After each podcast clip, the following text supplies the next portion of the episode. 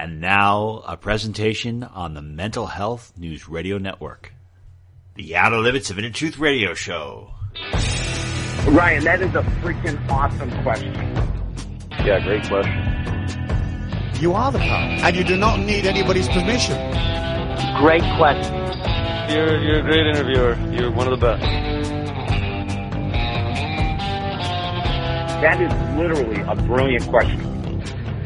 If this is the best God can do, I am not impressed.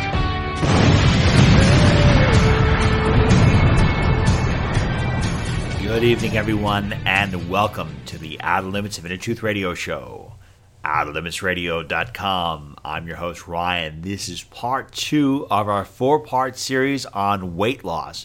And part two and three are going to feature personal trainers, health experts, and doctors they're going to give you a lot of great information, tips, advice that you can practically apply to getting your body in the shape you know it deserves to be in. Let us begin tonight's program. Joining us now is Heather Hauswirth. For the past 14 years, she's been a national lifestyle fitness reporter. She's seen an incredible amount of trends. She's traveled all over across the world. And you can learn more about her by going to her website at Heather Hauswirth, and I'll spell it H A U S W I R T H dot com. It's Hauswirth. Welcome to the program. Hi, thank you so much for having me. Thank you. So, in the course, over many years of journalism, covered all different types of trends. What have you seen is to be maybe some of the more innovative trends in terms of weight loss? People utilize. Sure. I'm. Yeah. Sorry. sure. Yeah. I mean, right now there's seems to be a couple of really big trends. One is intermittent fasting. Um, another keto uh, diet, just a high fat, low carb, like zero sugar diet. Um, and then I think it's the grain free, dairy free paleo diet. And I would say that those three um, are really sort of taking off right now. And then finally, there's a big focus on the gut and the microbiome.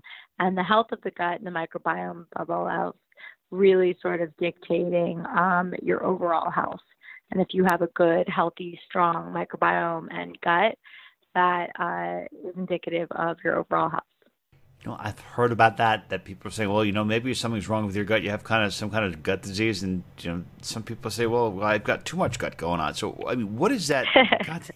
What does that mean? Does that mean that uh, you have what, an excessive amount of sugar in it? How do you know, based on what you observe, that people sure, have a gut disease, or if they're actually lot, just eating too much? Them, yeah, a lot of Americans, uh, in particular, you don't see this so much in Southeast Asia, um, where where people are much healthier and live much longer. But you know, a lot a lot of people and um, will tell you that you know that Americans are walking around and they're diseased and they're sick and they're ill, and we have some of the highest costs in healthcare in America, um, and so many people are sick and ill, and a lot of it, uh, you know, stomach problems and digestion is really huge. So if you're walking around and you're sluggish and you're lethargic, and you're tired and fatigued, um, maybe your cortisol levels are really high because you're stressed out. In New York, of course, we walk around like doldrums, and everyone's stressed out, moving at insane insane speeds, and um, you know that's that's pretty indicative that maybe something is wrong. And you know, oftentimes you might have like pain in your lower abdomen. Um, myself, I actually have Crohn's disease, and that is inflammation of the small intestine. Um, and I was able to treat it with my diet and with supplements and it's a really debilitating um you know it's called the disease. I try not to think of it that way because i feel like that stigma is really hard as a person to kind of own and then you kind of fall prey to oh woe is me i have a disease. But no i was like i'm going to take this into my hands and i'm not going to let the fact that i've been hospitalized like put me back and set me back from achieving my health goals and wanting to be healthy. And instead i've always been kind of health and fitness obsessed. I come from a family that's quite um, fitness obsessed as well. My brother owns a hip hop yoga studio in Miami. My dad owns a wellness day club in Bali. And my mom is super fit as well. Yeah. So, you know, wellness has been a big theme for me my whole life. I was actually really overweight as a kid. I went to fat camp for a few summers. So I've always been incredibly passionate and dedicated to like learning about things that are happening in the space.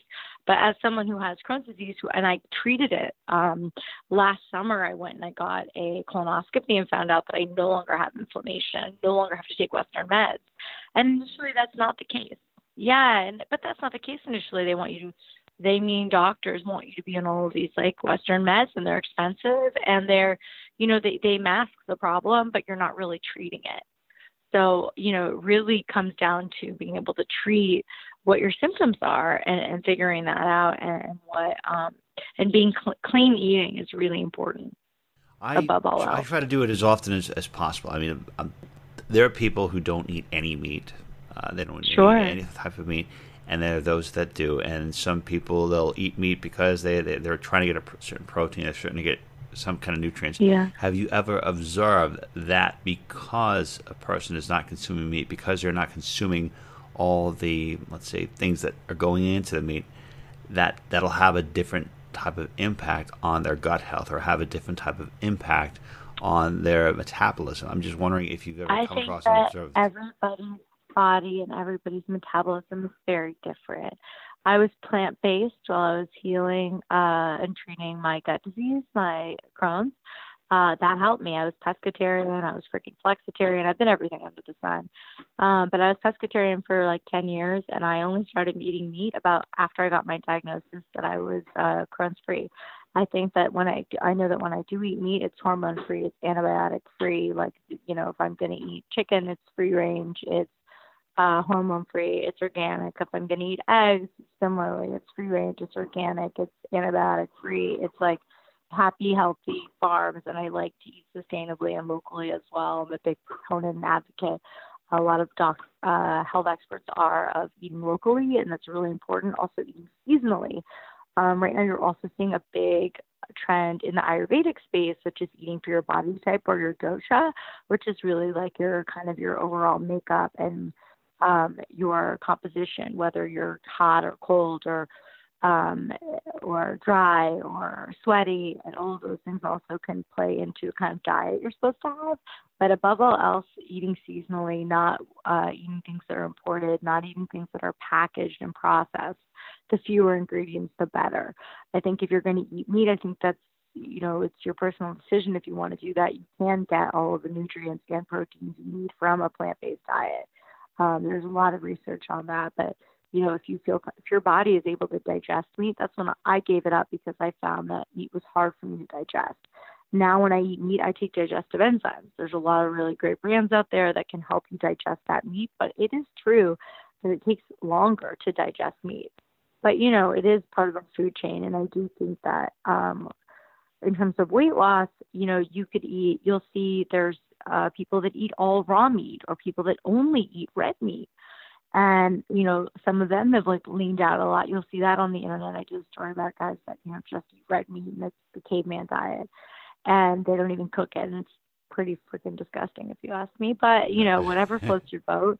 And that's probably not great right? There's a lot of bacteria coli um in meat that's not cooked um but you know that is that raw diet. Um i try doing raw but you know i can't really stick to i've realized it's hard to stick to just one thing. It's so dogmatic. You have to it's so important to make sure you're getting your nutrients from a lot of different um just so many different uh sources of, of food that we have. And also i'm a big proponent of vitamins and supplements and talking to people Okay, as far as vitamins go, are there any that you highly recommend? I because I'm very passionate about ginger, vitamin C, and magnesium. I, I it seems to have very positive Magnesium's impact. great but- at night, sure. Yeah, absolutely. But What is was there- the other thing? Ginger's great for inflammation.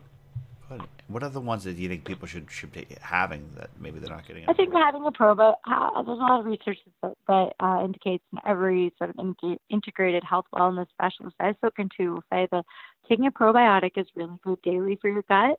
Um, I take something called 5-HTP. It boosts serotonin levels, um, which kind of makes you a little bit, boosts your mood. Uh, vitamin D is great. Most of us are vitamin deficient, D deficient, because we don't have sunlight in New York all the time. Uh, that's so sad. and um, you know, a vitamin C is good to take, of course. And uh, B12 is really also really good for like hair and nails and things like that. And um, what else do I take? Um, I've taken like a lot of things to heal the gut, like Mito PCQ uh, is a good one for the gut, and quercetin and nettles uh, is a good one for the gut as well.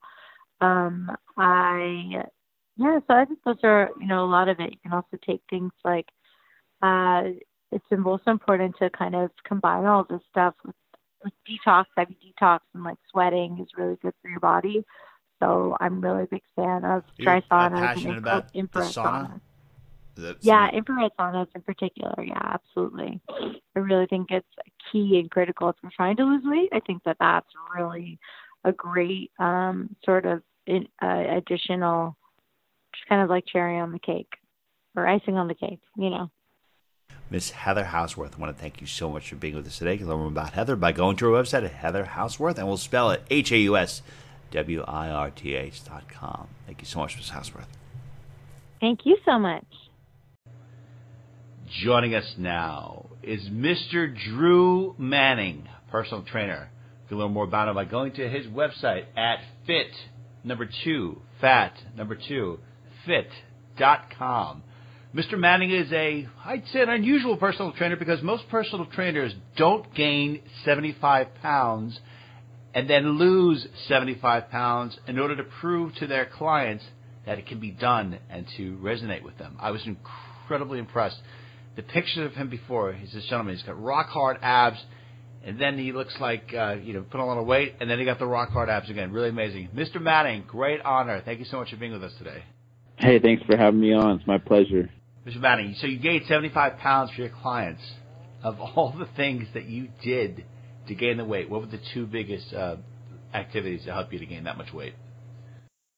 Yeah, so the two rules I had were unrestricted diet, so I could eat whatever I wanted to, and then the second thing was no exercise for six months, which, to be honest with you, was really hard because I was obsessed with fitness before that. Like, I if I didn't go to the gym for two days, I would complain and feel like I was getting fat. Right? That's the type of trainer I was, your typical trainer, right, for the most part. And then, yeah, I I actually didn't eat a lot of fast food. I had fast food maybe once a week. Well, the types of foods I focused on were the types of foods that most of America generally eats, which are these highly processed, cheap and affordable, you know, tasty foods that you find in your grocery store. Things like sugary cereal, white breads, white pastas, sodas, juices, granola bars, chips, cookies, crackers, mac and cheese, hot pockets, you know, lean cuisine, even all these frozen meals, all these quick, easy, convenient foods that are out there.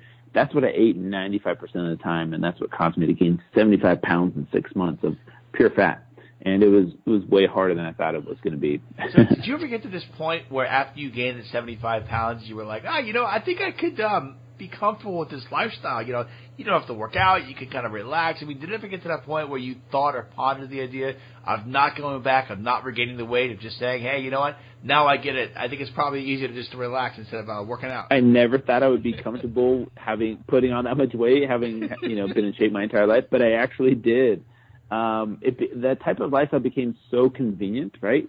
And the idea of change seemed so, you know, insurmountable that I knew it was going to be way too hard. And so I, I got, I mean, I knew that I was eventually going to lose the weight. I knew that I was going to take it off, but there was moments where I had where I'm like, man, I see why people get stuck in this situation because it does become comfortable. But the the problem is that it creates a false sense of freedom. You feel like you're free. I, I can eat pizza. I can skip to the gym. I don't have to worry about that. I don't have to eat, you know, broccoli and lettuce and like all that stuff. Um, that is like a false sense of freedom, you know, like I'm free to do whatever I want. But then in reality, are you free to walk upstairs without breathing heavy? Can you bend over and tie your shoes without holding your breath? Um, you know, there's all sorts of physical ailments that happen, high blood pressure, you know, and um, other things that could potentially happen that are very dangerous, like diabetes even. Then you're not so free right, to make the choices that you want to. And so it creates this false sense of freedom. Um, but yeah, I had my moments where I was like, I see why people get stuck in the situation for sure. Mr. Manning, have you ever done a type of exercise or seen your clients do types of exercises that will can elicit a response in the brain, feel good response that would be comparable to that of just eating really good food? No. Well, I think that uh, every single person can have that same type of response in their brain from a certain type of exercise that fits them, that fits their lifestyle, whether it's walking, running, biking, swimming, Zumba, CrossFit, um, mountain climbing, rock climbing, whatever it is. There's so many different options out there. Go find what works for you is what I tell people. And then you, if, if you find an exercise that elicits that same response, you won't have to go to food as your drug. You can go to fitness And yes, it's a it's a healthier obsession or a healthier addiction, if you will. Um, but at the same time, yes, it can replace that that um, that go to uh, needed response sometimes when you're stressed out with life. You know, some people go for food, some people go for the weight, right? Mr. Manning, what are some of the immediate benefits of being in shape, and also how did your thought process change? I wanted to ask when you were being very athletic, what was your physical, mental, and spiritual state of awareness when you were very in shape, very much in shape? And what was your physical, mental, and spiritual state of awareness when you had gained the 75 pounds? Did you notice a comparable difference? And did you learn something about yourself when you decided to gain that much weight? That's a great question. It's way more mental, emotional, spiritual than you think. Um, physically, yeah, but yeah, if you're overweight, yeah, physically you're not in that great shape. You have lack of energy. You're tired all the time. Low libido. There's all kinds of physical factors, but it affects you more than you think on the mental, emotional, spiritual level as well. And so if you're not whole physically, it's hard to be whole mentally, emotionally, and spiritually, and vice versa, right? If you're not whole spiritually, mentally, and emotionally, it's hard to be whole physically as well.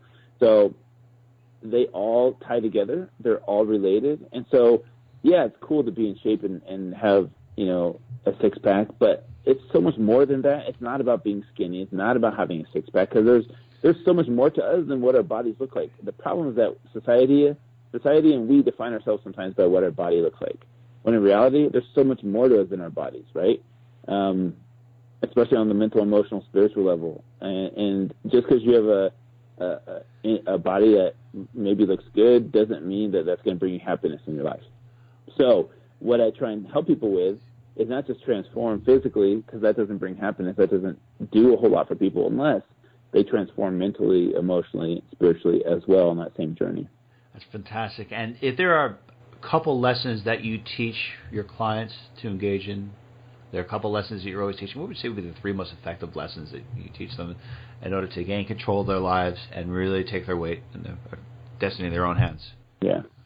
The first thing is to focus on health first and then let weight loss be a byproduct of that healthy lifestyle over time. The problem that we have is we do the opposite where we sacrifice our health to look a certain way and sometimes we'll starve ourselves to get skinny. We'll do whatever it takes to get a six pack.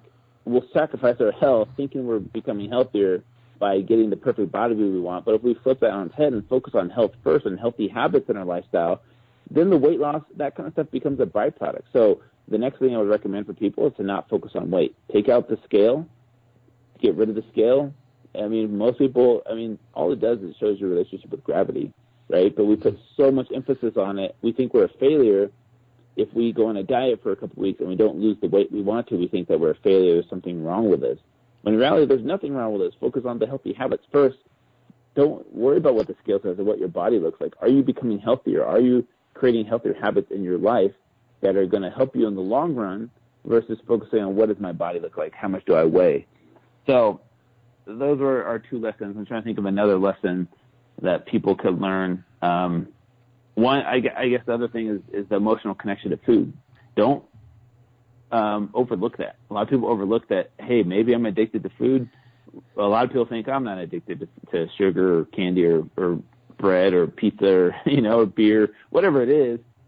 But kind of take a real honest look at your life and maybe take a do a food journal and write down what you eat every single day and look at it for a week and say, okay, maybe I do have a problem. So just being aware that there needs to be some change, that, that you need to make some changes with your relationship with food and find out what's triggering that emotional response to eat that food and and work on fixing that instead of um, you know just uh, trying to eat less and move more, which is, mo- is what people try and focus on.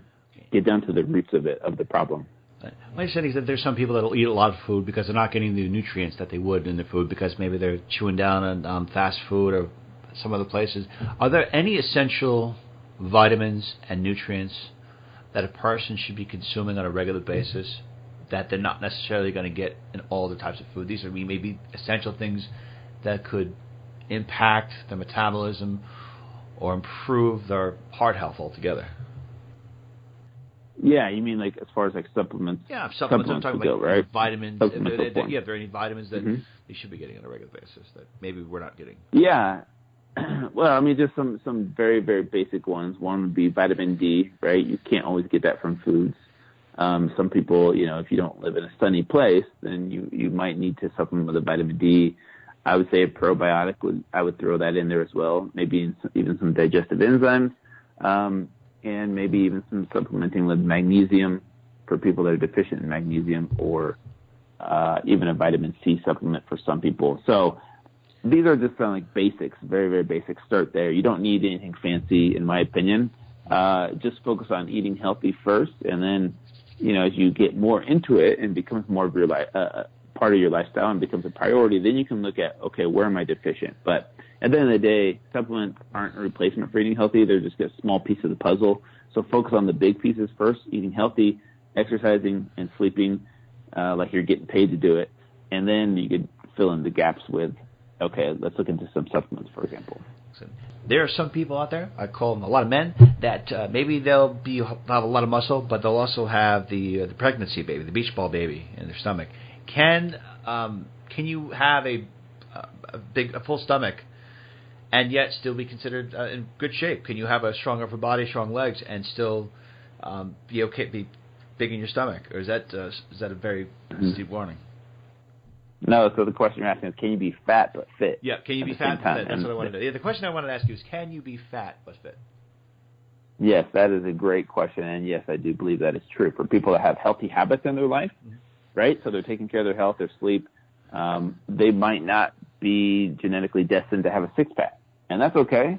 Uh, I know that we all aim for that sometimes, but in reality, if you have healthy habits in your life and you're living a healthy lifestyle, at the end of the day, it shouldn't matter what your body looks like. Now, there's some tests you can get done. You can get some blood work done to make sure, right? Because the only way to know is to get your blood work done and, and to test to see if you really are healthy. Uh, but yeah, I know some people that do CrossFit that you know, are super fit that can do all different types of movements that don't have aren't shredded, don't have a six pack, um, but they live a healthy lifestyle. You know what I'm saying? So I definitely believe you can be fat but fit. But the problem is that society will judge you either way. So you know, uh, don't let that get to you. I guess. Seem to be a very driven individual, a lot of drive, want to help people, you know, keep in shape, make a lot of difference when you're at the peak of that drive, is there an affirmation that you chant under your tongue when you're working out? Is there a certain affirmation that you think drives you the most or motivates you to be the best you are, the best you can be? Yeah, you know, uh, one of the ones that I've used recently that I love that I kind of tell other people to to use as much as possible is say to yourself, "I can do hard things." And um, when you are doing hard things, like a workout is hard, no matter what kind of workout it is. Remind yourself that you can do these hard things, even though it hurts and it sucks sometimes. You can do it, and if you believe you can do it, you're going to do it. Right? The problem is that our mind quits on us before our body does. So if you can strengthen, work on strengthening your mind by telling yourself, "I can do hard things," whether it's getting up and making your bed in the morning, right? Like that's something that's like, oh, I don't want to do that. like, tell, tell yourself, I can do hard things. I can do this simple, stupid thing of making my bed, but it's just a form of discipline.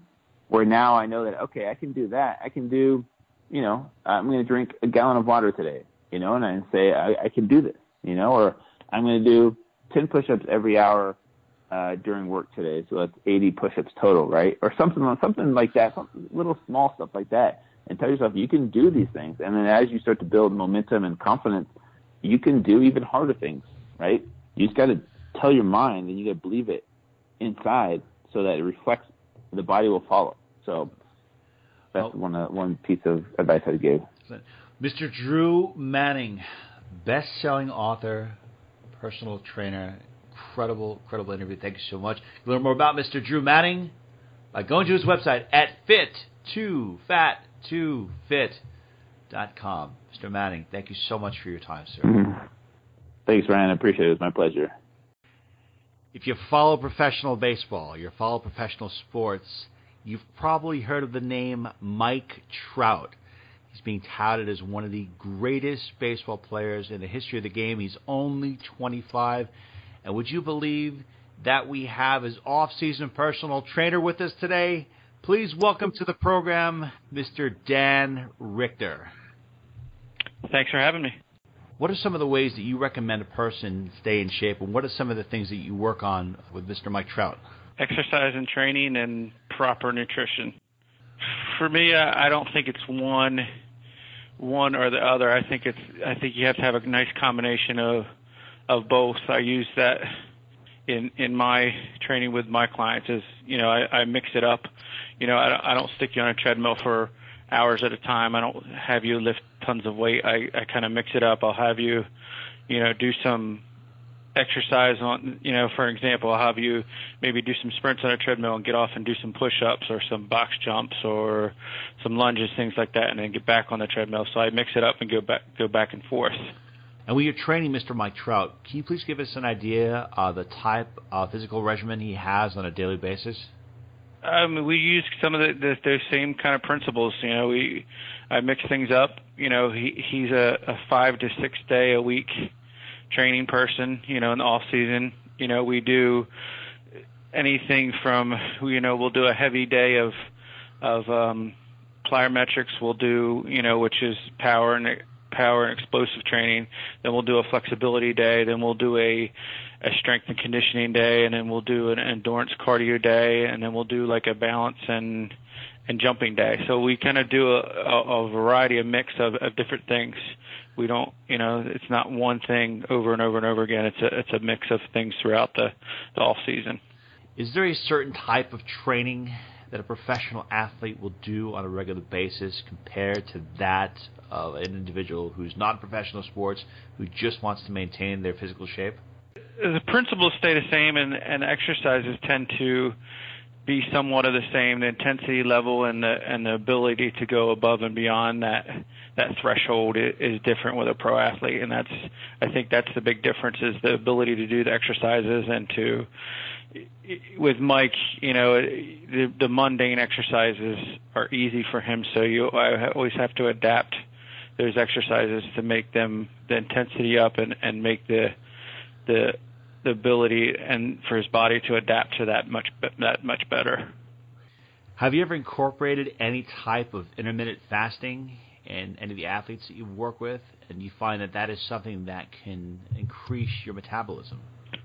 I don't incorporate that myself, but I mean I have I've heard about that, and I couldn't say whether it works one way or the other. Is there any possibility, from your perspective, of being able to live a sedentary lifestyle and yet still maintain some kind of decent to good physical health and physical fitness? I mean, I think a bare minimum you, you should do 60 minutes of some type of activity per day. You know, I mean that's kind of what they, you know, that's what they kind of always say is, you know, 60 minutes of activity a day. But you know, to be a sedentary person, it, it's you're going to have a shortened lifespan, I, in, in my in my opinion. So you know, I think you have to do some kind of some kind of activity and some type, you know, whether it be you know, taking your dog for a walk or gardening or, you know, whatever. It doesn't necessarily have to be physical exercise in the gym, but I think you need to get out and do some type of activity for at least 60 minutes a day.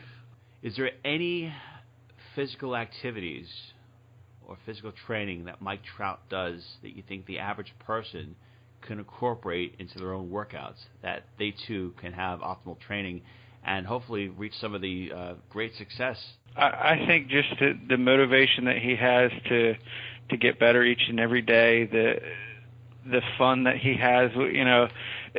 It, doesn't necessarily always be fun when he's in there, but you know he he tends to have that fun attitude and and you know kind of makes it you know lots of times we make it like kind of a game and and and make little competitions and things like that. So you know you I think as a person you need to find what what your motivation is and and use that versus not just following what Mike does, but use his his motivation and, and take something that you enjoy and have a lot of fun doing it and and put that into your into your exercise routine. Mr. Dan Richter, personal tra- off-season personal trainer, Mr. Mike Trout. I want to thank you so much for being with us today. It was a real pleasure to have you on our show, sir. Thanks for having me. Joining us now is Mr. Kevin Bailey. He's a health and wellness expert. You can learn more about him by going to his website, thefeelgoodhabits.com. Mr. Bailey, can you please tell our audience how much weight did you lose? What does your weight loss success story sound like? All right. Well, hi, Ryan. Um, thank you for having me. First of all, I'm glad to be here and to share this story with you. I lost 70 pounds and um, been able to keep it off for about 11 years now. And um, it started with, you know, just making the decision to change.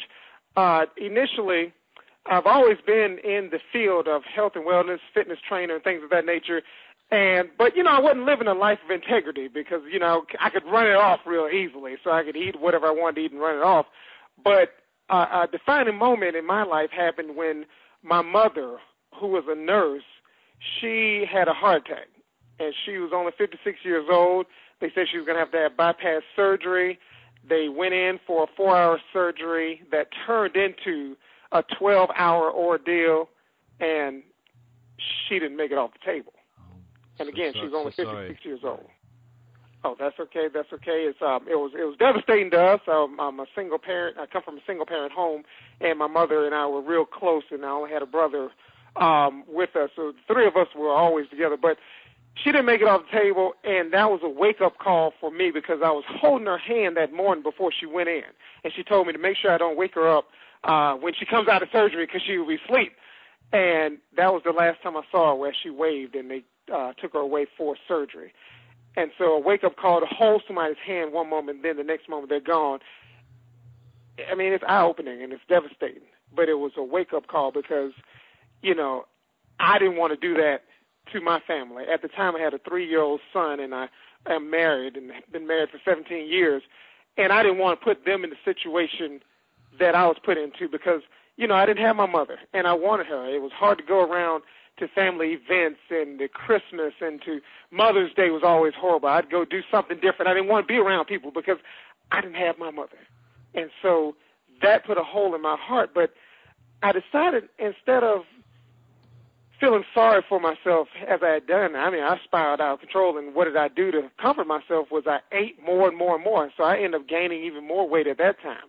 And so instead of feeling sorry for myself, I drew a line in the sand. I said, Kevin, you can't do anything about what's happened, but what you can do is you can change yourself, and the buck stops here. I'm not going to do this to my family, and I can live a life of integrity and teach others how to take control of their health and to live the healthiest, best life they can live for themselves. So once I looked myself in the mirror and made that declaration, that decision of change, I decided I'm, I'm going to get this weight off. So it was around September, and I said, well, you know, for the rest of the year, from here until December, until Christmas, I'm going to focus on losing about 40 pounds. And so I put the number in my head, and that's all I looked at, and that's all I thought about. And I could think about my mother being proud of me and to be live a life of integrity, and to help since I was working with other individuals teach them how to do the same so that if you have a young child, you want to see them grow up and to have kids and to uh, go to their weddings and to give them advice. So what? on Are mother, th- uh, so what are three yeah. things that you're doing to uh, start to lose the weight? the first thing, well, the first, like I told you, the first thing I do did is I made a decision to change and I cut off all other options. So I had to know myself, and I tell my clients, know yourself. I stopped eating those things that I had a wrong relationship with that I was addicted to. One of those things were Doritos, French fries, and chips. And so I love them. I could eat a Those are the bag. three wise men of food, though. Huh? Those are like the Yeah. three wise men of food. You cut off Yeah. all connection with them. I had, but I had to break it because it, it was it, that that relationship was unhealthy, and so you know because I had no control, I would eat a whole bag. I couldn't sit and eat just one. No, I had to eat all of them or everything. You know, I eat my bag and my wife's bag and my son's bag. oh my it was bad. It was bad, Ryan. It was bad. Oh my goodness. But but what I decided to do was to cut out, and so I'm not a person. I'm either all in or all out. Everybody's not like that. So I said I got to stop today. And so what I did is I took a small step, and I tell people start off small. So instead of just going cold cold turkey, I said okay, I'm going to eat like a little small grab bag instead of a big, you know, huge Sam's bag. I'm gonna start there. I'm just gonna eat that bag, and once I'm done, I'm done. I'm not gonna eat anything else. I've satisfied myself. And then I said, okay, I'm gonna do it every other day. And then, you know, I have one, skip a day. Then I said, okay, Now let me try. Once I skip this time, I'm going to see how long I can go before I eat another bag. And I cut it right then and there because I didn't want to go back to that addiction. I was like, you know, an alcoholic who craved alcohol, and, and the craving was there. But once I broke it, it was broken, and it was broken forever. And I and till this day, I, I don't, I won't go back go back. because I don't want to turn back to those old ways and those old habits. But it- so the first thing, yes, I'm sorry. I'm sorry to interrupt you. I, I made a decision to change that. The next thing is I ma- I committed to this process, and so I had to you know make a. I asked my clients on a scale of one to ten, one being oh, I'm going to try to do it, ten being I am fully committed to doing everything in my power to commit to this process of losing weight and living the best life that you were created to live. Where are you? And the only way you change is at a level ten, because if you're not ten, you're not all in. So you, you you leave yourself a little wiggle room. And ten doesn't mean perfect. Ten just means I'm committed that if I fall, I get back up. If I if I make a mistake, I dust myself off. I love on myself, and I keep moving forward. So I had to make that ten level commitment, and it's just like a just like a marriage. You know, most of the time, well, how marriage supposed to be when you marry somebody, it's till death do you part. I committed to this goal that I'm going to do this for the rest of my life and continue to live the best life I can possibly live by eating healthy, by exercising on a consistent basis. And and you know, I may take a break, but I'm not going to just stop. You know, sometimes people say, oh, okay, well, they work out two days, and then, and then your hair hurt, your eyelids hurt, and then you say, oh, well, let me. I, they say I should take a day off, and then you end up taking off two weeks, two years, and then it's like, okay, let me start over the next New Year's.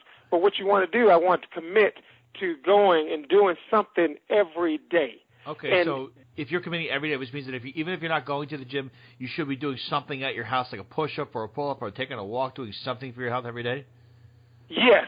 Even if you start off like we talked about those small steps, let's say it's raining outside and you can't get outside, you don't have a treadmill, you can march in place in your chair and do that for 15 minutes while you're watching one of your favorite shows. You can do something, something where you're getting yourself moving in the right direction. It's the habit that you want to create. See, once you create and you commit to the habit, eventually, instead of you pushing to get to that habit and do it, that habit will take over and it'll be in your body and it'll start pushing you. So and it'll be like you'll miss it, and when you don't do it, you'll miss it.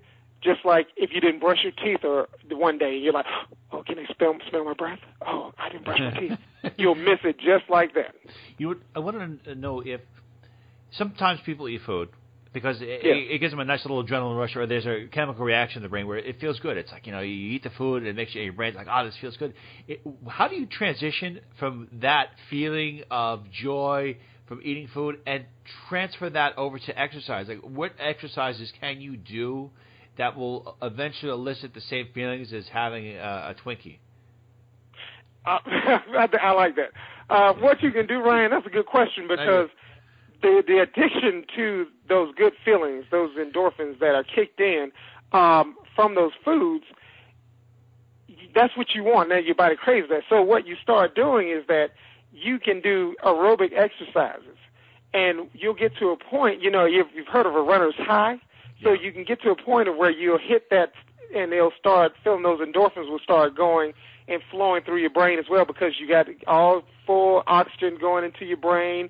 It's circulating and it's creating those chemicals that feels good. So that's why people love running, and they'll get to a point where they're running marathons and half marathons. And not to say that that's how you get the only way that you can get those feel, good feelings. Like I said, those 15 minutes, 10 minutes that you're starting in the chair and you start building upon that. The main thing is your oxygen uptake and intake that will create those same good feelings as well.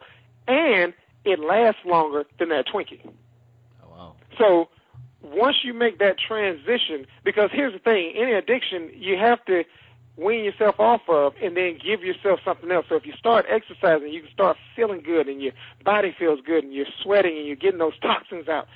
And also you're abstaining from those things that give you that temporary good feeling. But again, just like that Twinkie, once you come up, you're going to go down. So you, that's where your sugar crashes come in. Then what you have to do, you have to get yourself back up again. So aerobic exercise, anywhere from 30, 20 minutes to 30 minutes, starting off, building up to 60 minutes, if not every day, on most days, and that's a recommendation from the American uh, College of Sports Medicine. Well, talks about that as well. What, the, what is your perspective on the high intensity training, where you, you you go into a high heart rate for a very short period of time? Is that just as effective as doing it exercise for a longer period of time? It it it it can be, but it depends on the individual. And what I mean by that is sometimes that high intensity, if you have joint issues or joint problems or knee problems, or if you have a replacement, or you've had some some musculoskeletal issue, then you have to be careful on that. So you would want to make sure that you're stretching well before you start and afterwards, and whatever that intensity involves, you want to make sure that you know if you got joint issues that it's not high impact because it can be high intensity without being high impact. And those short intervals, you may have to start instead of going 60 seconds, maybe your intervals go five seconds, 10 seconds, and you build up from there. But once you can condition yourself to get used to it and your body starts adapting and you're able to keep yourself safe doing it, that's when those benefits will kick in. And so you'll start feeling the benefits from that. But also, here's the other thing, too, about it is that when you're doing those high intensity intervals, you don't want to go back to back to back days. You want to make sure that you give yourself some recovery the next day, uh, and sometimes, depending upon how intense, a couple of days in between. So the key is listening to your body. Okay, I want to ask you. There's a expression that they call it hack a computer. Can you hack your body? Can you actually, you know, program your body to act and respond a certain way, even if you don't necessarily have the fortitude or emotional commitment to it? Is there anything you can do, change, habits you can change that will kind of override any emotional non-commitment to ultimately losing weight? Uh, yes, and the same way that you would hack, uh, you know, uh, your computer and things of that nature, you got to get into that software. So you got to get into that subconscious mind first. And part of doing that is, you know, any those negative emotions that come from negative thoughts about it. If you have negative thoughts towards exercise, you got to start looking at what is what are you doing this for? Your why. Why is this important to you? What is your reason? My why when I began because I, I hated aerobic exercise and I was in the field. But my why was I have a son that I want to be here for. I have a wife that I need to be here for. So I want to see them grow. I want to see my son get married and see his children's children. So I started putting in my mindset, you know, a picture, and I got an image of myself when I was, you know, younger, and I had these six pack abs. So I put that picture up, and I looked at that every day, and I looked at it, and I looked at it, and I said, I can do that. If I did it once, I can do it again, or somewhere near it. And that's just for me. Your thing may be uh, uh, uh, uh you saw yourself in a cheerleading outfit, or or you just want to feel free. You put a picture up of somebody enjoying their life, enjoying themselves, and if one person can do it, so can you. So you just keep those negative thoughts out by focusing on what you want. What is your why? Why is this important to you? And then once you, you get yourself moving, I may not feel like moving today, but I know if I create the habit by getting myself in action, my body in action, if I do it enough times, my body will memorize this feeling and it's these motions. And it'll start making that adaptation. And again, just like I said before, instead of you striving and trying to do it and making yourself do it, so to speak, your body will start propelling you. You'll start waking up at a certain time. Oh, now I'm waking up at 5:30 automatically before the alarm goes off. Oh my God, what is this? And it's because hey, we were used to it. We're we're ready to work out. We're ready to rock and roll, moving, groove, shaking, bake, baby. Let's go. And so that's how you can get it to memorize within your body. Your subconscious mind will take over, and now this is how you act, and this is how you are, and this is your being. Well, Mr. Bailey, I want to tell you something, sir. I think that you your energy is so intense, and I'm sure that uh, everyone listening to this right now probably lost about 50 calories. So I appreciate it. it's really awesome, Mr. Kevin Bailey. You can learn more about him by going to his website at thefeelgoodhabits.com. This gentleman, weight loss expert, health expert. It was a great honor to have you with us today, sir. I am so glad to be here. Thank you for having me. It's, it's a pleasure. Joining us now is a personal trainer, coach, and power lifter. Not just any power lifter, the 18 time world champion, 32 time national champion, member of the AAU Strength Sports Hall of Fame. Please welcome to the program Mr. Robert Herbst. Mr. Herbst, what can you tell us, from your perspective, about effective ways losing weight? Well, thank you, Ryan. I'm very happy to be here. Uh, secrets to weight loss. Well, From everybody wants everybody wants the magic bullet. Everybody wants something that'll let them lose weight instantly overnight without lifting a finger. And if I was in the infomis- infomercial business, I could be a jillionaire because I would tell people exactly that. Um, ultimately, the FTC would catch up to me, and I get a slap on the wrist, but I get to keep a lot of the money. But the bottom line is, no one would have lost any weight. Uh, people in the know, people who are athletes, people who lift weights, people who train people, know that it's not quite simple. It's not quite a magic bullet, but there is a magic formula. And that formula involves sensible diet, exercise, and some hard work. Um, when I say hard work, uh, what you need to do, or what people need to understand, is like any great artist, they're going to have to suffer a little for their work. They're going to need to feel a little hunger. They're going to need to feel a little pain. And the reason for that is very simple. If they want to lose weight, they're causing their body to change. And they're causing their body to adapt. And in order to make it adapt, you have to stress it. And stress of any form, you know, hurts a little. You know, stress at work, you're tired. Stress uh, in, in your relationship, your spouse is, is yelling at you. Stress, your kids are misbehaving. Stress, your dog is barking. You know, it's just another kind of stress, and you, and you force your body to adapt to it. And when I say stress, it's because your body, whatever weight it's been walking around as, decides that that's going to be its natural weight and its normal weight. And if you're 10 pounds overweight, your body is very happy to be 10 pounds overweight. Um, our bodies, while we're walking around in the year 2017, are still designed to be a million years old and walking around in a much different environment where there was disease and famine and lack of predictable food. And if anybody, anybody's body had extra fat on it, that was a good thing because it gave them some resources to maybe outlast their competition and certainly last until the next food source was found. Uh, unfortunately, being 10 pounds overweight in our society is not a good thing. And there's a lot in the press and a lot of studies about how if you're overweight, it causes all sorts of health problems, cardiovascular, prediabetes, diabetes, etc. And the reason is because once we gain that weight, we're not walking around trying to find the next food source.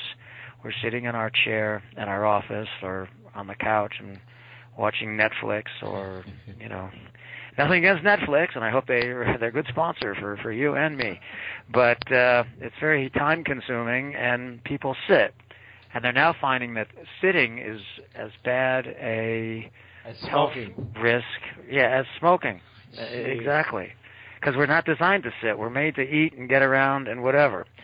So, and our body, again, you know, to take the example of someone who's 10 pounds overweight, it's 10 pounds overweight, and everything our body does tries to maintain that 10 pounds overweight condition. Uh, in fact, if they have extra fat cells, you know, fat cells are, you know, a lot of people believe that fat just sits there, which is true. It does sit there, but it's actually chemically active, and it has, it's part of your body, and it signals, and fat Fat is almost like cancer. Cancer spreads. Cancer fights off your immune system. Cancer invades other organs. Cancer creates its own blood supply. Well, fat cells, you know, are almost like that because fat cells want more fat cells. Um, fat cells put out hormones, and this is a kind of a simplistic view, which signal the body to create more fat. Because in general, uh, fat cells think, well, if I'm the only one and I'm, you know, my energy is consumed, my guy is out of luck, and gal, you know, my person is out of luck. So let's make some more fat cells, and that way, if my energy gets consumed, there'll be another resource. And they also signal the body to store more energy in the fat cells. So what you got to do is you need to get your body off this stable condition of just being 10 pounds overweight. Now, it used to be thought that you should do a lot of cardio and that would burn it. And to some extent doing cardio is true, but your body's very smart. You know, your body is designed to do cardio. It's designed to travel, you know, 10 miles a day to the next campsite or to the next food source. So what your body does is it says, "Whoa, I'm doing cardio. I'm exerting energy. Let's be efficient and ration whatever energy stores we have." And your body it's like putting it into fifth gear you know everything slows down in your car you're racing along at, at you know on the highway and you're in fourth gear and then you can tell when it shifts into fifth because everything just slows the tachometer goes down and then you're just cruising at 80 until you see someone you know on the side of the shoulder and you slow down a little. Um and the same thing with your body. You know your body puts itself into fifth gear and and, and lowers your metabolism. So these people who you see at the gym endlessly on the treadmill or endlessly on the elliptical, and you see the same people six months, a year, they never change. You know, if anything, they get more out of shape and and, and they get Yeah, fatter. why is that? What is is it because what their body adapts to it and the body doesn't want to do anything? Because I have to say, I'm one of those people. I think, oh, Well- I, yeah, I'm just, uh, I want to know. Well, what's a combination of factors? You know, one, as you get older, you start to lose muscle mass and bone density. So your body composition starts to change. And you also lose muscle mass if you don't use your muscles, which is why, you know, I, I said cardio and a combination of other things. What you want is you want a combination of, of strength training. Uh, and strength training is good because not only does it um, replace the muscle mass that's lost, and in addition, you can build more muscle mass. But muscle uh, is more active than fat. Uh, muscle burns more calories uh, so than than a fat cell at rest. So the more your body composition changes, the more muscle you have, the higher your metabolism. So you have all this, you know, on the one hand you have your body lowering its metabolism to be more efficient when you're doing all the cardio, but if you put on muscle, then your metabolism is going to go up. And the reason for that is, uh, for example, when you do a weight workout, it takes 48 to 72 hours for your body to recuperate from that weight workout. Because when you do a weight workout, you know, strength training, resistance training, muscle fibers are torn down. And your body replaces those and even builds some additional because it anticipates a greater strength. And it takes calories, energy, to do all that repair. And then, while you have that extra muscle, that in turn burns more calories. So I kind of liken it to if you have a four cylinder car and you're just idling, you're just sitting there with the four cylinders burning, you know, at the stoplight, you're burning X amount of gas. But if you bought the six cylinder car, and to me these are still small because I come from the days of V8s when you're when gas was under a dollar and you had a V8 engine and nobody cared what you were doing on mileage. Um, but if you change your four cylinder to a six cylinder, then when you're idling, you know, at the stoplight or on your couch, you're burning more calories just sitting there. So the more muscle you have as opposed to fat, the more uh, calories you're burning. Excuse me. And then uh, what happens is as you continue to do your weight training workouts, your metabolism starts to just be higher, more revved as you recuperate from the workouts and as you uh, you know just have more muscle in general. So I just want to pause for one second. Are you saying that by doing more weight training, that you're able to burn more calories as opposed to doing a substantial amount of cardio? Absolutely, because you know, w- look, I mean, just walk around a gym, and I'll give you just anecdotal evidence. Who looks better? Who has less body fat? You know, covering their muscles. Who's more cut up? The guy you see every day pounding on the treadmill, or the guys on the other side of the gym with the barbells? The Barbell guys. The barbell guys. Okay, so you know, one, they're trying to concentrate more on their appearance if they're a bodybuilder or something like that. But it's also eh, easier because they're building muscle, and the muscle is burning calories. And the guy on the elliptical, he, you know, his four cylinders are humming along, you know, in, in overdrive. the guy who's got putting on the muscle, he's to, to complete the analogy, he's got six cylinders and he's in city driving. You know, he's stopping, he's starting, he's doing a set, he's killing himself for ten reps, he rests.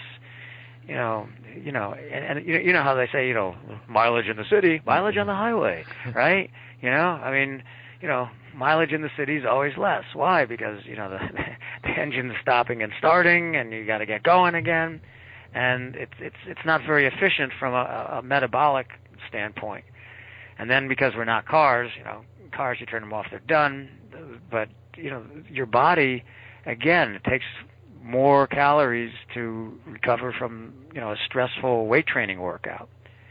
Now that's not to say not to do any cardio, but you know some cardio is good because it, it it's good to have cardiovascular health, but you, you can't make that the sole the sole way you, you you exercise. Yeah. I mean, there's there's got to be a combination of it. Is there a point where you're actually you could actually be strengthening your body by putting on weight because you're forcing your body to work harder, or are you putting more of a strain on your body? Are you straining your your resources and you putting your body at greater risk of uh, other diseases? Well, well, well, there's an initial strain uh, from the exercise, and that's why you know people a they should consult their doctor, but b you know you just don't get off the couch and into a, a three-hour weight workout. Um, what I recommend people do um, initially, I, I mean, say take your average you know 30, 35, 40 year old man or woman um, who hasn't done anything for a long time. I have them spend you know a couple weeks doing you know body weight exercises like you know push-ups or pull-ups or you know things like that, light weights, because you know first you want to strengthen your tendons and ligaments to, to get them used to it, but then also the body starts to adapt to the stresses. The body's very good. The body does what it's called on to do. If you just sit there on the couch, it adapts to that. If you start lifting weights, it begins to adapt to that. And you're very right about the underlying systems, your digestive system, your cardiovascular system, uh, your, your breathing, your you know, your stomach, your intestines and all that. They'll start to become more efficient in response to the exercise because your bo- your body was designed to do that. Now, you know, when you're just sitting on the couch, a pound of fat has, believe it or not, a mile worth of capillaries in it. So your body is pushing blood through that. But it's a heart that's just kind of just sitting there and we've all read about autopsies, you know, someone had a, you know, fatty liver and a fatty heart or the heart is is smaller and strong, you know. It it's less efficient because it hasn't been called on to do anything. I mean, the same with the same token, again with the car analogy. If you sit in your car in your driveway, you know, for go away on vacation for two months, and you come back and you try to start it, you know, the battery might be dead, you know, the the oil is thick. I mean, that's when they when they store cars, as you know, they drain the oil, they put in something else, they do, you know, I mean, so you got to get that car ready to move again. Um, so, you know, as you begin the weight training, your your internal organ systems will start to get more efficient before you see any response to your physique because you're they're the platform that, that helps all the growth that helps all the metabolism uh, the metabolism comes from bringing nutrients and, and blood in the you know nutrients are in the blood to the muscles. Well it has to get there efficiently. And how do you get the nutrients into the blood? Well you have to have a good digestive system. Um, but the body wants to do all that. It's been designed to do all that. You know, to stick with the car thing, the car analogy, you know, cars were designed to sit in the driveway. Cars were designed to drive, designed to drive. You know, One of the things I've heard of talking to some people, I guess, at gyms is that, uh, well, if you really want to lose weight, what you have to do is you have to, I don't know, drop as much weight as you can and then build the muscle. If you are, if you already are heavy, overweight, and you're building muscle, are you ever, are you kind of cutting off your chances of reducing the fat? I mean, do you have to reduce your muscle intake and reduce your body weight first before you can build the muscle, genuine muscle? Well, no, in fact, it's the exact opposite, and it's going to happen simultaneously. In fact, what you don't want to look at, you use the term weight. So you know, weight's a number on the scale, but you know, it's like the old joke: what weighs more, a pound of fat or you know, a pound of lead or a pound What- of feathers? What well, does that mean? know, The pound of fat, pound of muscle. Does that make a difference at all? I mean, No. no. Well, well, well, right. I mean, if all you do is focus on the scale, if you put on, you know, a pound of muscle and lose a pound of fat, you're going to go, I didn't gain any weight. Uh, I mean, I mean, I didn't lose any weight. You know, I'm, I'm stuck. I'm on a plateau. But if you looked at your body composition, you'll see that you're much healthier and much stronger. I mean, if if you're if you're a man and your shirt starts to get tight in the chest and the shoulders, and your pants start to get looser, but you weigh the same thing, you know, that's a good thing. Um, again, what you want to you want to look at your body your your body composition, the the percent of body fat. Um, I mean, you know, a lot of people go by this BMI scale, but Yeah. the BMI scale is only so good because it just measures a number. You know, you know, of your weight. It's a formula involving your weight and your height.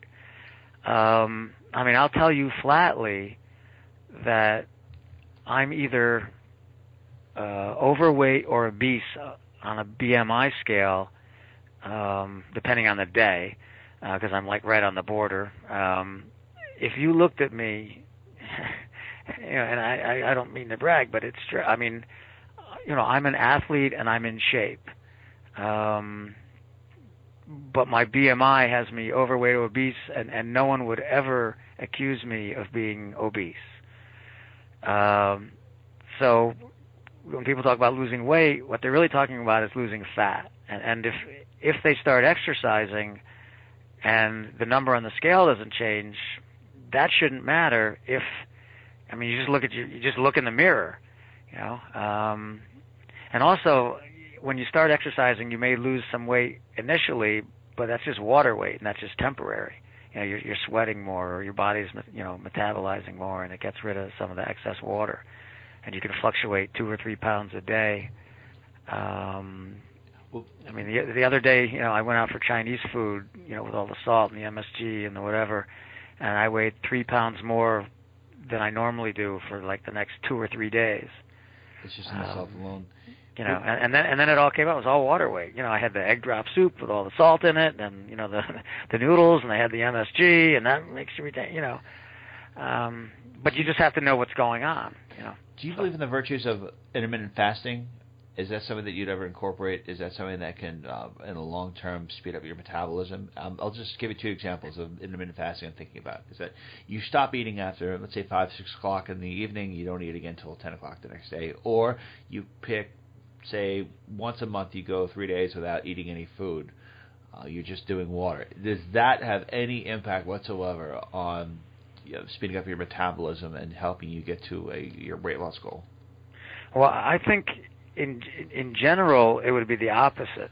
Really? Um, you know, well, I mean, three days of fasting, your, your body's going to, sh- you know, fir- first of all, three days is, is way too long to go without, you know, taking anything in.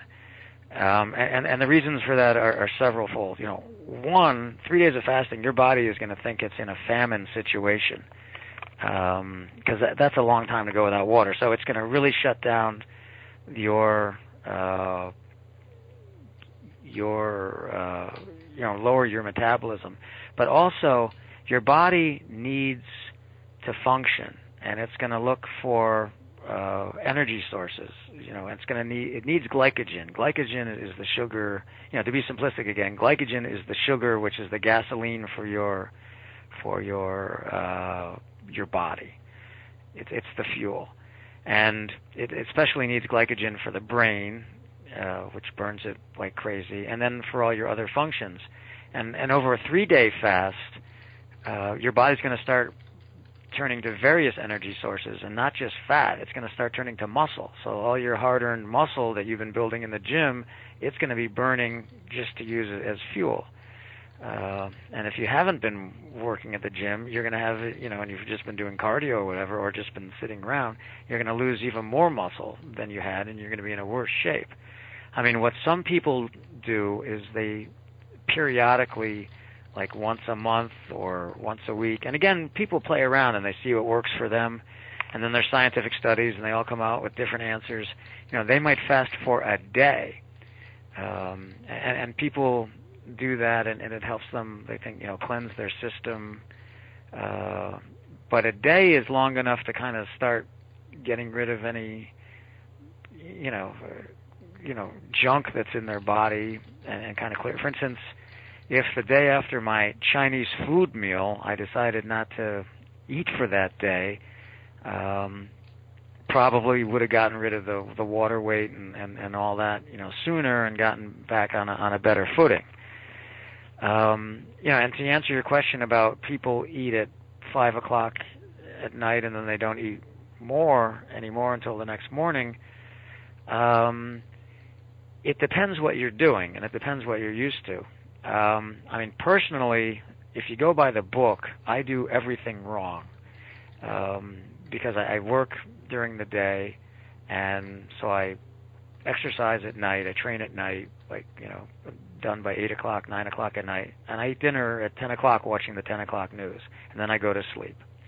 And I've been doing that, frankly, since college because I was an athlete in college, and you'd finish practice in the afternoon, and you'd be over at six o'clock, and then you you know go eat dinner and do your homework, and then being college kids, you'd have pizza, and then you'd go to sleep. Um, but and according to all the experts, like all the sleep experts say, never have a heavy meal right before you you go to sleep because it disturbs your sleep. Well, I sleep like a rock. So and I did the but- same thing. I got it. Yeah, it works. Yeah, yeah, but the see, the thing is, it's it's it's what your body's used to. Um, and and if you if every day you exercise at night and then eat and go to sleep, your body's going to get used to sleeping then because your body needs to sleep, and your body's going to think it's normal. And plus, a lot of studies and a lot of people think that rather than eat nothing, you know, after five o'clock, um, a lot of people believe that you should have, especially if you- you've been weight training, you have a nice uh, protein uh, meal, uh, you know, slow release protein before you go to sleep. Something that'll trickle protein into your your body as it digests, so that as your body does its repair and growth overnight, it's got uh, protein to do that with. Um, Is breakfast really the most important meal of the day? Because I'm so sick of hearing people say it's the most important meal of the day. I don't like to eat breakfast. I like lunch and dinner, and then the midnight snacking. Breakfast not on my list, and I'm, I think I'm doing okay. Am I wrong in that? Um, there, there's, with all due respect, there's a lot wrong with that. Really? I mean, I, I, I joke with my, I I joked with my kids growing up that, you know, that breakfast is is the most important meal except for Thanksgiving dinner. yeah. So, you know, so. Well, that and, and explains one is of my two chins. you know, you know. So I mean, again, breakfast is important because without breakfast, your body goes for a l- thinks it's through a very long fast, and it slow down slows down its metabolism. On the other hand, if you have breakfast and a good breakfast, um, you know, a, a, a protein, um, you know, a good carbohydrate such as some fruit, um, some fiber, some some juice. I mean, as much as we all love, you know, cocoa puffs and, and that chocolatey milk at the bottom of it, you know, or, or Froot Loops or something like that, you know, that's a lot of sugar, a lot of refined sugar. But if you have a good breakfast, uh, what that does is it gives your body a ready source of of glycogen, a ready source of you know, energy that it's going to burn. It's got um, protein in there, so your body is not going to be shutting things down, going, "Oh God, here we go, another famine."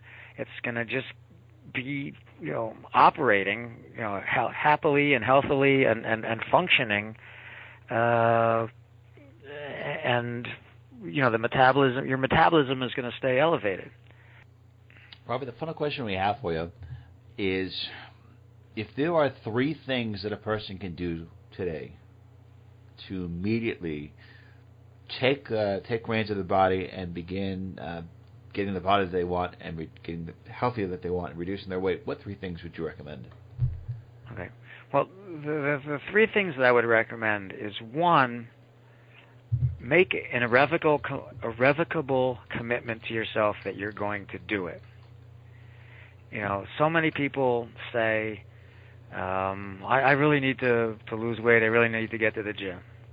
And in fact, you know, people I know, people I work with, people are friends of mine. You know, God, you're always in such good shape. You know, uh, I really got to get to the gym. You know, next week. You know, God, you're always in such good shape. You know, you really should get to the. I really got to get to the gym.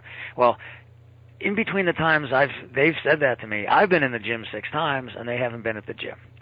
You know, and then you know, this I don't know when this is going to be broadcast, but right now it's March 14th. Everybody who had the New Year's resolutions and showed up at the gym in January and February is now gone. It's wonderful. You have plenty more time to get on the machines. Uh, you know, exactly. Great for me. You know, it's uh, you know, it's too crowded. Nobody goes there anymore, or whatever. It's like, it's joking you know, but they're all gone. Maybe one guy stayed. You know, and and, and if you look at him, and you remember what he looked like in January, you go, wow, he's doing great. And there's actually a guy like that. I saw. I went up to him the other day and I said, you know, it's really starting to pay off. You know, and he looks at me and goes, hmm, you know, and because you know, positive reinforcement is very good. So one is make an irrevocable, irrevocable commitment to yourself that you're going to do it. You know, if you're going to work Monday, Wednesday, Friday, you know, and you know at seven o'clock, then just show up. It's as if you had like a work commitment or a family commitment. Now, yes, things happen. You know, kids have violin recitals, or people have projects due, or you know, whatever that may be. Well, you know, factor that in.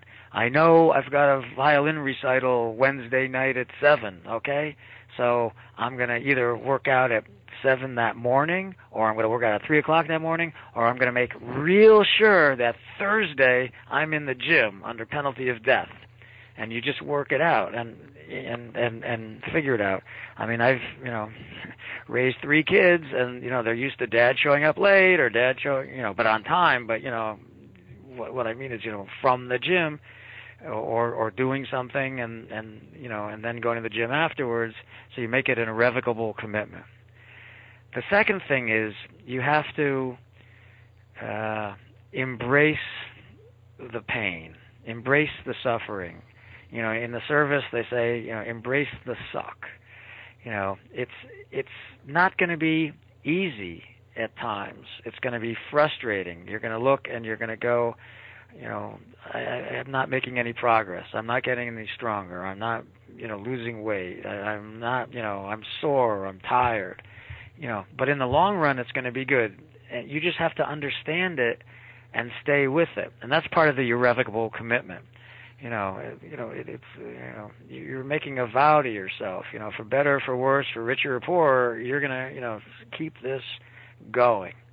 And the third is do it sensibly uh, there's a lot of basic programs out there that people can get either you know from the internet there's a wealth of knowledge or from knowledgeable teachers knowledgeable coaches knowledgeable trainers um, you know people such as myself uh, you know even go up to someone in the gym who you who you see uh, working hard and having a good physique and maybe ask them a few questions you know by and large a lot of uh, weightlifters in the gym, if they know you're serious, they'll actually you know talk to you and and and and and, and help you because it's kind of a, a brotherhood. Uh, you know, so um, you know, go go and and and whatever you're going to do, do something that makes sense. Not the latest fad, not the latest this, not the latest that.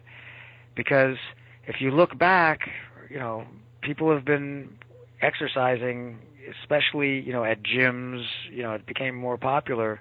I mean, certainly in the 1800s, all the, the so-called physical culturists, but again, in the 1940s, 50s, 60s, 70s, there were basic programs out there of sets and reps and basic exercises.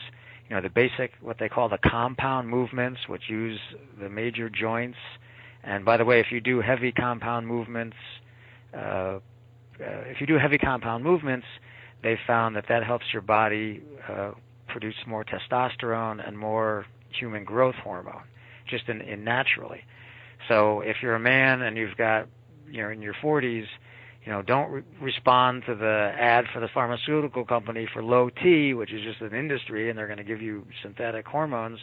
Do some heavy compound movements, and your body will make more, uh, make more testosterone, and then you don't have all the you know the the symptoms so called symptoms of, of low T. So again, to recap, the three things is just make a commitment with yourself. You know, understand that it's going to be hard, but frankly, anything worth doing is hard. Uh, and then do a smart, sensible program, and and give it a chance to work. You know, you know, stick to your routine. Stick to it for you know two months, three months, four months, and then you may have to change it a bit because your body will plateau because your body will adapt to anything but you don't make a major change. You just change things around. You know, up in the, you know the amount of weight lifted, the amount of sets, the types of exercise, uh, et cetera. You know, I mean, you're continually tweaking and and and changing it, but you're always sticking to the fundamentals. Mr. Robert Herbst, personal trainer, coach, power lifter. Again, let me just re- remind the audience about your credentials. 18-time world champion, 32 time national champion, member of the AAU Strength Sports Hall of Fame. We can learn more about you by going to your website at w8lifterusa.com. Mr. Herbst, I thought you provided a tremendous amount of, great information. Thank you so much for being with us today. Well, thank you very much. I, I wish everybody great luck and great success. Uh, if you're in shape and you're fit, life is a whole lot better. I've been in both. I've been in both conditions, and it's a lot better to be strong and in shape and fit because you can do anything, and you're happier and healthier, and you never get a cold. Okay, everyone, that concludes part two of our four part series on weight loss. Please stick around for part three, which is going to feature a psychologist and medical professionals. To learn more about the Outer Limits of Inner Truth, please go to our website at outerlimitsradio.com. Thank you so much for listening.